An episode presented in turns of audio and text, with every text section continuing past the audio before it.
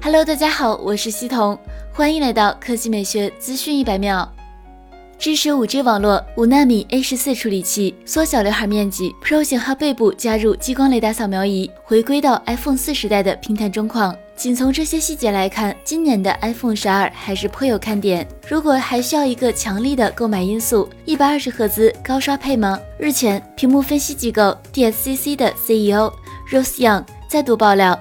今年的一百二十赫兹加高刷率手机中将包含 iPhone 十二 Pro 和 iPhone 十二 Pro Max。其实，在苹果产品序列中，一百二十赫兹并不陌生。iPad Pro 从第二代就实现了一百二十赫兹刷新和触控采样并行。在安卓阵营，一加八 Pro、OPPO Find X2 系列等都是一百二十赫兹加持，不少用户评价弹用难回。除了一百二十赫兹刷新率，据说 iPhone 十二 Pro Max 的机身厚度也将缩小，从十一 Pro Max 的八点一毫米减为七点四毫米。希望这么做并不会牺牲电池容量和五 G 天线信号质量，毕竟之前传言最大四千四百毫安时。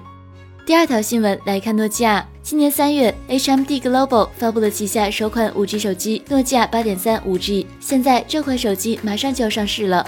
六月十七日，据媒体报道，诺基亚8.3 5G 现已上亚马逊德国的官方旗舰店，这也意味着该机近期就会上市。据悉，诺基亚8.3 5G 搭载骁龙 T65G 处理器，采用6.8英寸 Pure Display 显示屏，左上角打孔设计，背部镜头为奥利奥造型，采用侧面指纹方案。摄像方面，诺基亚8.3 5G 前置相机为两千四百万像素，后置六千四百万像素四摄，具体包括六千四百万像素主摄、一千二百万像素超广角、两百万像素景深和两百万像素微距。其他方面，电池容量为四千五百毫安时，支持十八瓦快充。保留三点五毫米耳机孔，运行安卓十。HMD 承诺会升级到安卓十一。售价方面，预计六 G 加六十四 G 版售价约合人民币四千八百元，八 G 加一百十八 G 版售价约合人民币五千二百元。好了，以上就是本期科技美学资讯百秒的全部内容，我们明天再见。